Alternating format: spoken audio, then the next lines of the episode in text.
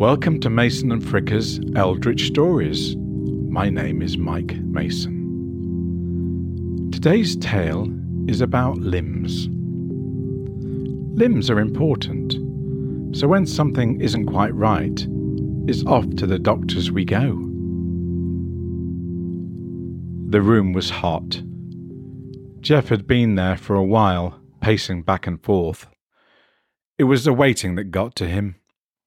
A low table offered a selection of glossy magazines, arranged in annoyingly neat rows, each bearing a sticker requesting they were not to be removed from the room. He gazed across the titles. It was the whole range cars to cookery. He turned hopefully as the door opened. Another man entered the room, glanced at the table, and took a seat. He then began staring at his phone.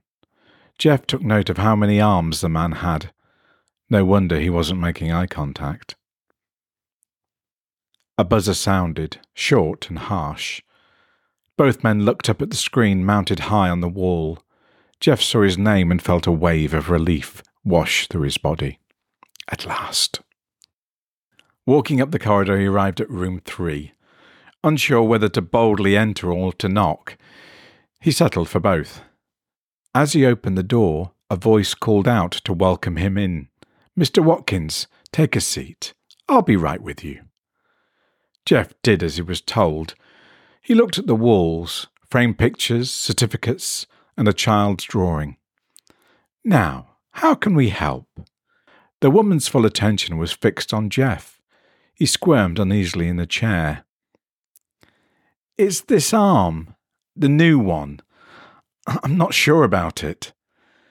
She leaned forward. How so? A pen hovered. It just don't feel right. I get shooting pains and at times it feels numb. Sometimes it wakes me up, you know, in the middle of the night, moving about on its own. He looked on as the arm reached out to the desk, grabbed a pencil, and started writing on the doctor's pad. Try to calm yourself, Mr. Watkins. Take a deep breath, the doctor urged. It's not me, it's the arm, Jeff cried, seizing the rogue limb and pulling it back. The arm twisted in his grip. He heard the pencil snap. The arm stabbed the blunt end repeatedly into his own thigh. He bent forward, pinning the arm between his chest and thigh. This wasn't going how he planned. The doctor was standing beside him now, a hand on his shoulder questions about his sleep, his drinking, his drug use, his mental health. Something about an assessment. Another appointment with someone else, a consultant. He knew what this would mean more waiting. The doctor clearly hadn't understood about his arm. Doctors. What are they teaching them in medical school nowadays? A man isn't meant to have three fucking arms, is he? Jeff made his way home. He was conscious of people staring at him, probably wondering why he was bundled up in a winter coat in the middle of summer, but it was the one way he could conceal the arm. He could feel the sweat running down his face. Back home, Jeff sat at his kitchen table and poured himself a stiff drink. Maybe it was best just to let the arm do what it wanted. It liked writing. He watched as it picked up a black biro and began scribbling. It was words, but not in his handwriting. He found himself reading words about the emptiness, the void, the dark ocean depths.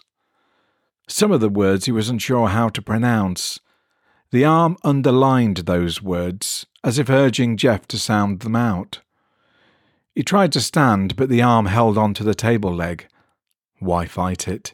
He gave up and rested his head on one of his good forearms, letting the arm continue writing. When he awoke, the sky was getting light. His eyes were hazy with sleep, but he suddenly registered someone outside, sat on one of his garden chairs. He walked over and tapped on the window. The stranger looked up, an elderly woman. Had she been asleep or just waiting? He couldn't tell. She approached the window, palms raised as if to show she meant no harm. She looked harmless enough. He opened the patio door. Can I help you? Yes, love. I'm here for the book. She smiled at him. Book? What book? What are you talking about? He frowned at her. The one you've been writing. She pointed past him to the kitchen table. Jeff looked from her to the notepad and back again. How do you know about that? It's just rubbish. You don't want that. I can pay you, she said as she hastily reached into her purse and pulled out a wad of banknotes. Take this for now. Call it a first instalment. Jeff took the money, feeling it would be rude to count it in front of her. There had to be over a hundred in used notes. No need to say anything, love. You just keep writing. Call this number when you've written more. She handed him a card. She patted his arm. The arm. You've got something special, my dear. It's a gift. A gift from God. Our tale today was The Gift, written by Paul Fricker and read aloud by Mike Mason. Find out more at eldritchstories.com. And join us again next time for more chilling tales. And remember, keep it eldritch.